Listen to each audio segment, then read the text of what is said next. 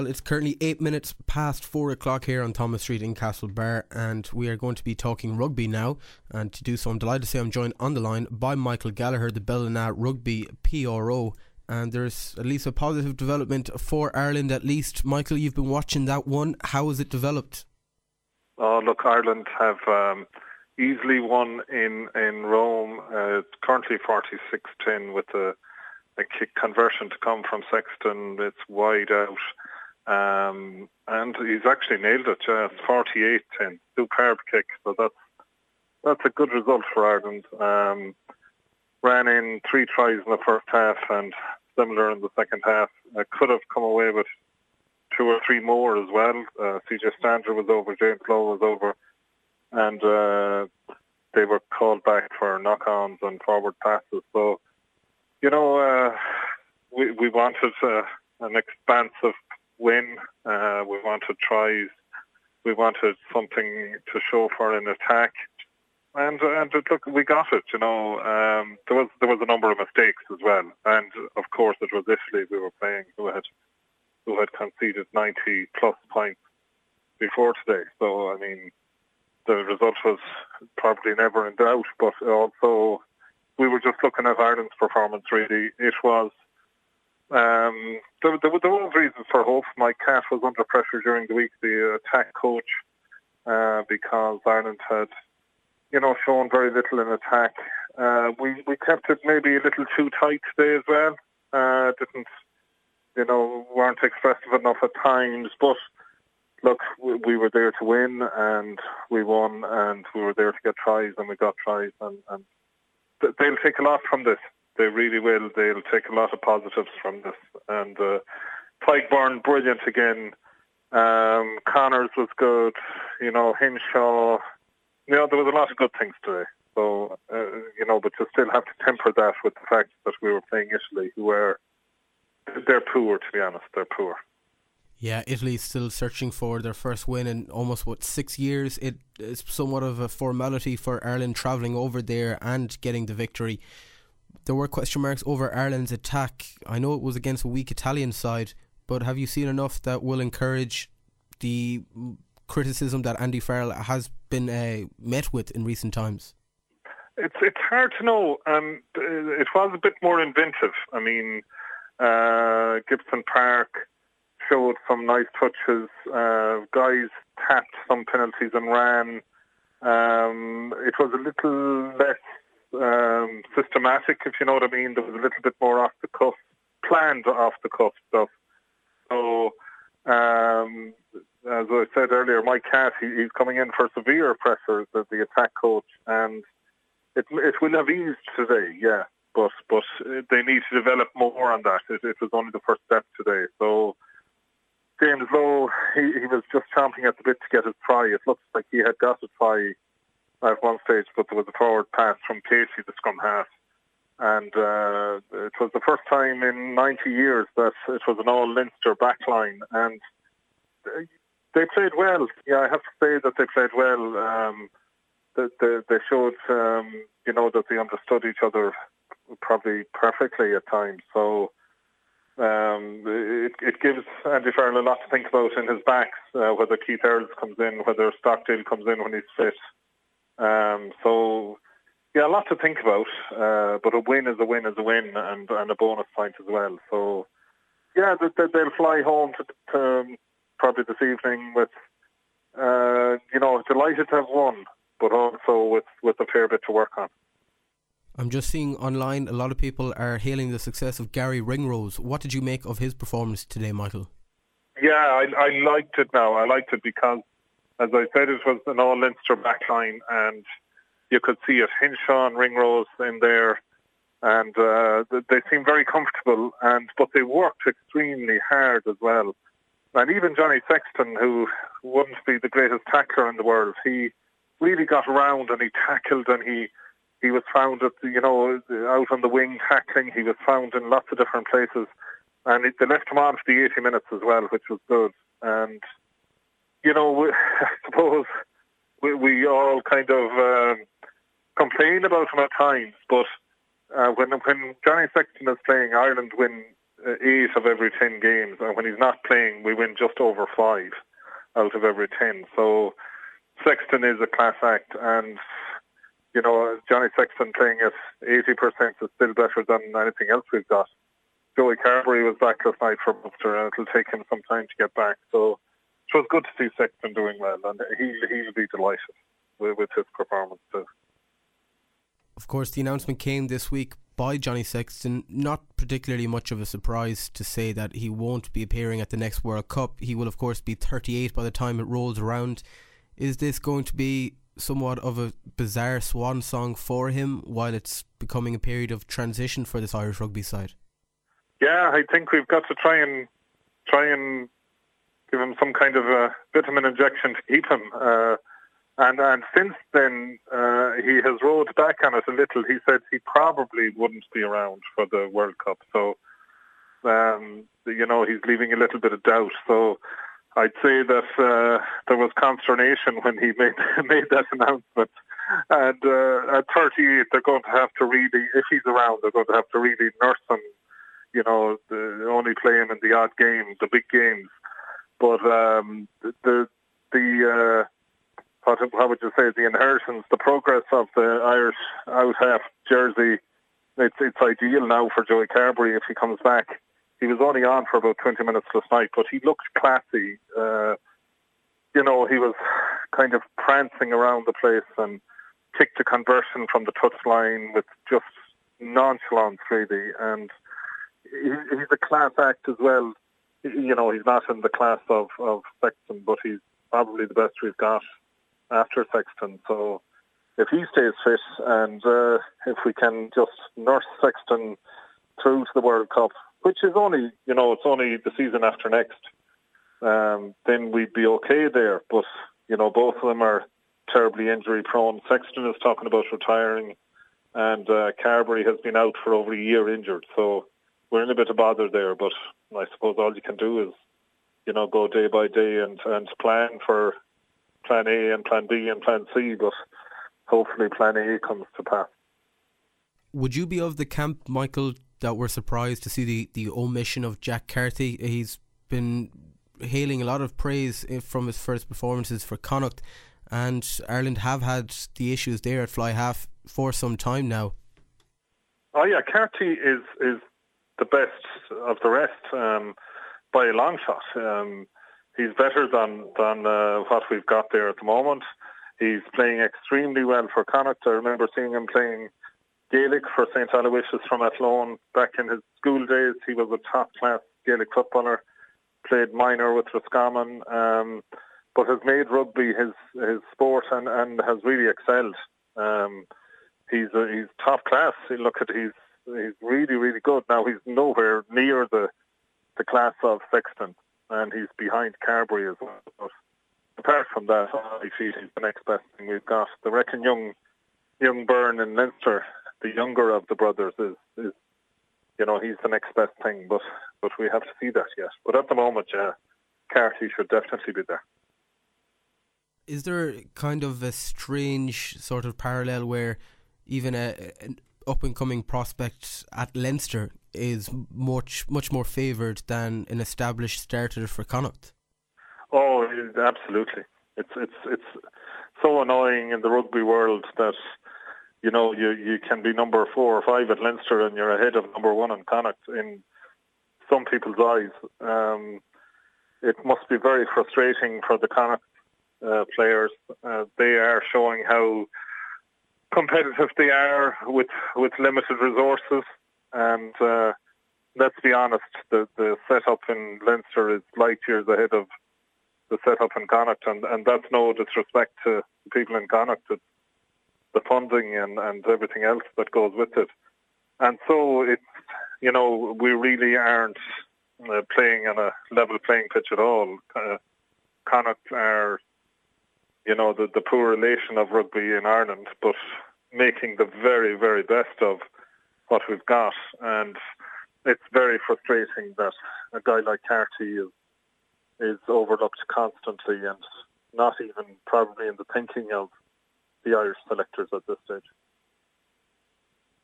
Yeah, it is quite disappointing, I suppose, from the West of Ireland perspective. We kind of felt maybe for a period of time, Michael, that Pat Lam had kind of instilled the pride in the Connacht jersey and put it up onto that top level. Doesn't really seem to be recognised even within the country itself here in Ireland. Yeah, it's it's probably not recognised the way it should be in in national circles, but uh, what he has instilled and uh, uh, sometimes we overlook the impact of Willie Ruane there. He's the CEO of Connacht. He's the job Willie Ruane has done for Connacht Rugby. We will only see, we will only realise it in, in the future when we look back on it, um, because Willie has established Connacht, you know, as a highly competitive uh, Pro 14 team, a team that's looking to make an impact in Europe and a, a, team that that will soon have a you know a 20 million euro stadium. Um, so Pat Lam and Willie Ruane and Andy Friend, they have really, you know, they they have done fantastic work for rugby in Connacht, and um, that isn't that isn't always recognised in other other places, but. You know, they just try to be the best they can be, and and that's they don't worry about about external forces. But it is annoying because um, you know Connacht are seen as uh, it's hard to explain. Really, it's hard to put words on how we're seen. Uh, just seen as as uh, nice Connacht. You know, they're nice lads, but you know, I, I don't know if they are Connacht really looked on seriously the, with the seriousness that Connacht should be looked upon. Yeah, that is an unfortunate, I suppose, factor within Irish rugby of itself. There is one Connacht man who unfortunately was not there in Rome today. It is, of course, Caelan Doris, a man you know very well, Michael. He seems to be struggling with a neurological issue. Is there any further information on his rehab and if he will be back in the green shirt sometime soon? Yeah, he's extremely frustrated uh, extremely frustrated because at the start of a few months ago he was being touted as a lion, and uh, he, he you know, he, he he had the exact correct progress to be a lion at that stage, but. Um, yeah, I picked up uh, a bang against Ulster, and that uh, led to uh, against Ulster in just a training match, Ireland and Ulster, and that led to uh, worries about concussion and um, since then, he has been attending um, neurosurgeons or neurological experts in, in London. And yeah, the, the word is good, but it's going to take time. So, you know, there's nothing more important than health. But it's hard to tell him that these days, I'd say. And uh, I, I wouldn't be the, like to be the one telling him when he's watching his buddies out on a, a sunny Saturday in Rome and thinking of them going to South Africa or Australia with the Lions uh, for the summer, you know. But but he's very young, and um, you know it's all right for an old fellow like me to be saying this. He's very young, and he has a, a huge career ahead of him if he comes back to rugby, which by all accounts he will, of course. Uh, but right now it's extremely frustrating for him, and um, but knowing him, he will do what whatever has to be done, and he'll do it right. And um, but th- that doesn't make it any easier for him just now. It was sad news this week from the world of Irish rugby. Gary Halpin passed away. Just how much of a figure was he eh, from the world of Irish rugby, Mike? Ah, he was he was amazing. I'd say anyone that ever watched uh, Irish rugby with with uh, you know even a side eye will remember that try he got against the All Blacks in the World Cup, first round of the World Cup uh, a number of years ago, and uh, he let them know that he had scored as well. He made some rather uh, ungentlemanly uh, sign language to them after scoring. But that was Gary. He, he, they reckon he was a gentleman, but that uh, he just got excited at that stage. but he also was a highly talented Irish athlete. Uh, I think it was a hammer uh, he threw. So he was extremely talented as well at that, and actually performed where, in the stadium where Ireland played today as an athlete. So it, it's a huge loss to his family. It's a huge loss to.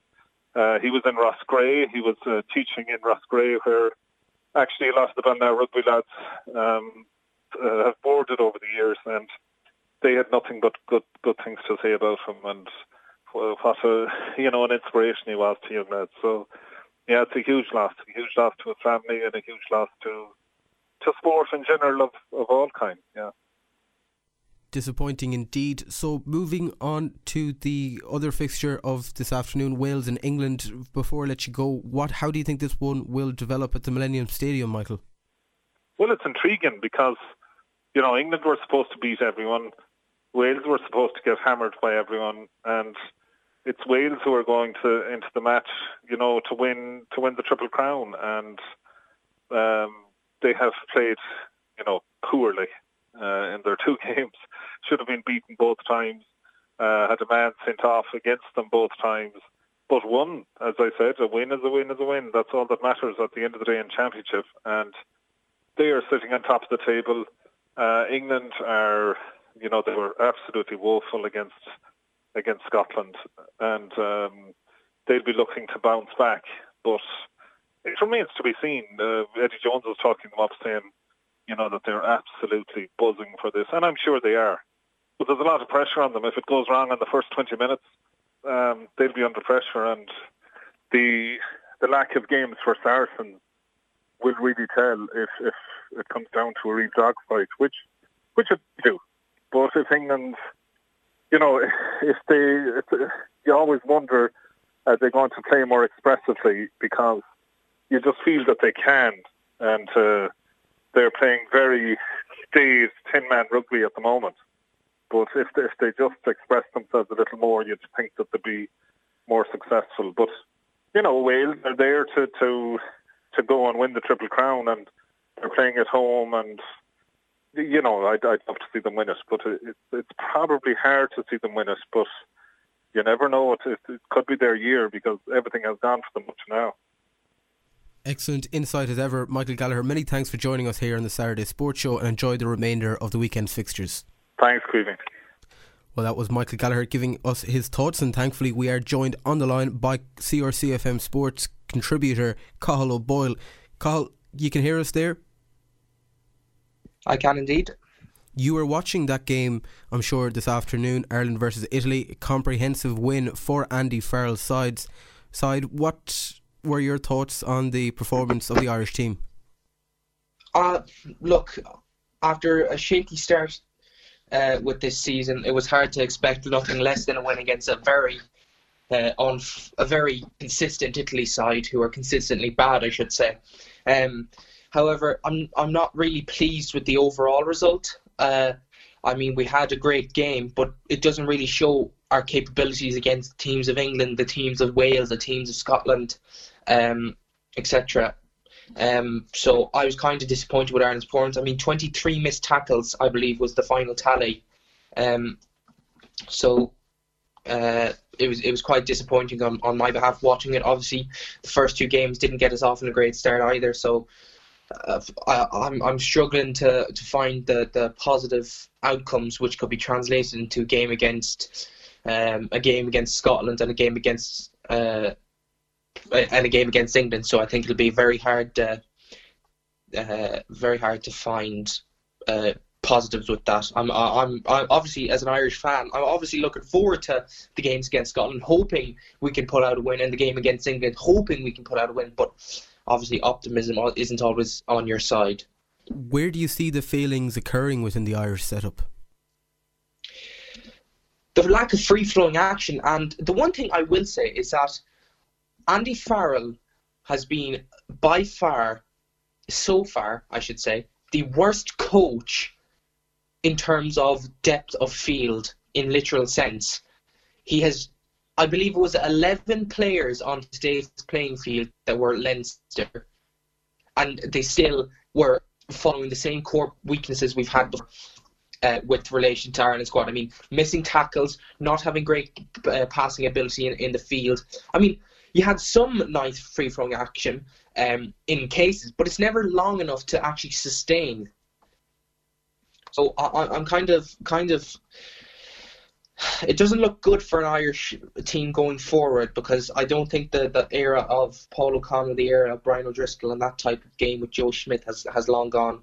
And uh, I think this is, if we thought 2019 was bad, uh, I think this is a lot lot worse. Would you perhaps put the blame on Joe Schmidt for bringing in that formulaic, kind of robotic, boring style of rugby? Has it been beaten out of the players, this idea of playing free flowing, attacking style of the game? You know, maybe they've just totally forgotten their roots and it's becoming more and more difficult to train them back into that style. It, it, it's I'm kind of trying to choose my words carefully. Well, okay, in in before the World Cup, or sorry, before after the World Cup, before Andy Farrell took over as the Ireland manager, I said he's going to use the 2026 Nations as a testing bed for the 2021 Six Nations. His plans got messed up entirely with COVID 19. Obviously, there was a massive gap between Italy, and he tried. You could see against the the final Italy game we had. Uh, I'm sorry, my apologies. It was the France game. You could see there was an entirely new slate of Irish form, I guess. We lost that game in the end, uh, and England ended up winning that Six Nation. But there was a kind of different slate of Irish aggression in that game, and I think he tried changing the game plan between the start of the Six Nations in March or February of 2020, and then between when the games returned in around I think it was October, uh, September, October, August, in and around that uh, autumn period, and it didn't work. And he's trying to stick to this new template too hard. We saw a bit of of interest in the game back in, in March 2020 that we could be going right on the back foot because we were I think we were second at the time before we going into the France game or number one before going into the France game but uh, ended up capitulating against France and they ended up beating us. But I would say that when it comes to when it comes to actually trying to re- re- refine this game plan. He hasn't done it. He hasn't hit the, hit the nail on the head. And I think the time he's had with the Ireland squad hasn't been strong enough where they could be uh, focusing 24 7 on a, on a game plan. I just don't think he's had the right head of mind in this, and especially focusing all around the Leinster squad who are playing different tactics at Leinster and different tactics at Ireland. I think, first of all, he's not playing the right selections in these teams. He's not playing the right uh, tactics in these games. I just think that uh, the blame would be in Joe Schmidt for not realizing that after 2018 and the successes we had in 2018, that we should be changing our game plan from then on out because everyone we were the target in 2018 of who to beat. We'd beaten New Zealand, we'd won a Grand Slam, a World Cup was coming up. If we were going strong into that World Cup, every team would want to beat us down every single second in the in the Six Nations before the World Cup, just so we didn't have that chance of of being strong there. And it ended up working. It's because Joe Schmidt thought his game plan. Teams wouldn't find out his game plan in 2019 so quickly. They did. They shut him down every single door they opened, and look, they haven't realised. I think they're still back in, in cuckoo land of 2018 when Ireland, they're still on the high of that, which I think everyone else is long past that. That My thoughts is that they haven't moved on from that type of game plan. Yeah, there does certainly seem to be much more of a deflated atmosphere surrounding Irish rugby, but fortunately, a 48 point to 10 victory in Rome sees Andy Farrell pick up his first victory in this season's Six Nations tournament. Thanks a million, Cathal O'Boyle, for joining us here on the Saturday Sports Show and enjoy the weekend's action. You too, Kevin. Many thanks to Cathal Boyle there for joining us and giving us his thoughts on Ireland's performance this afternoon in Rome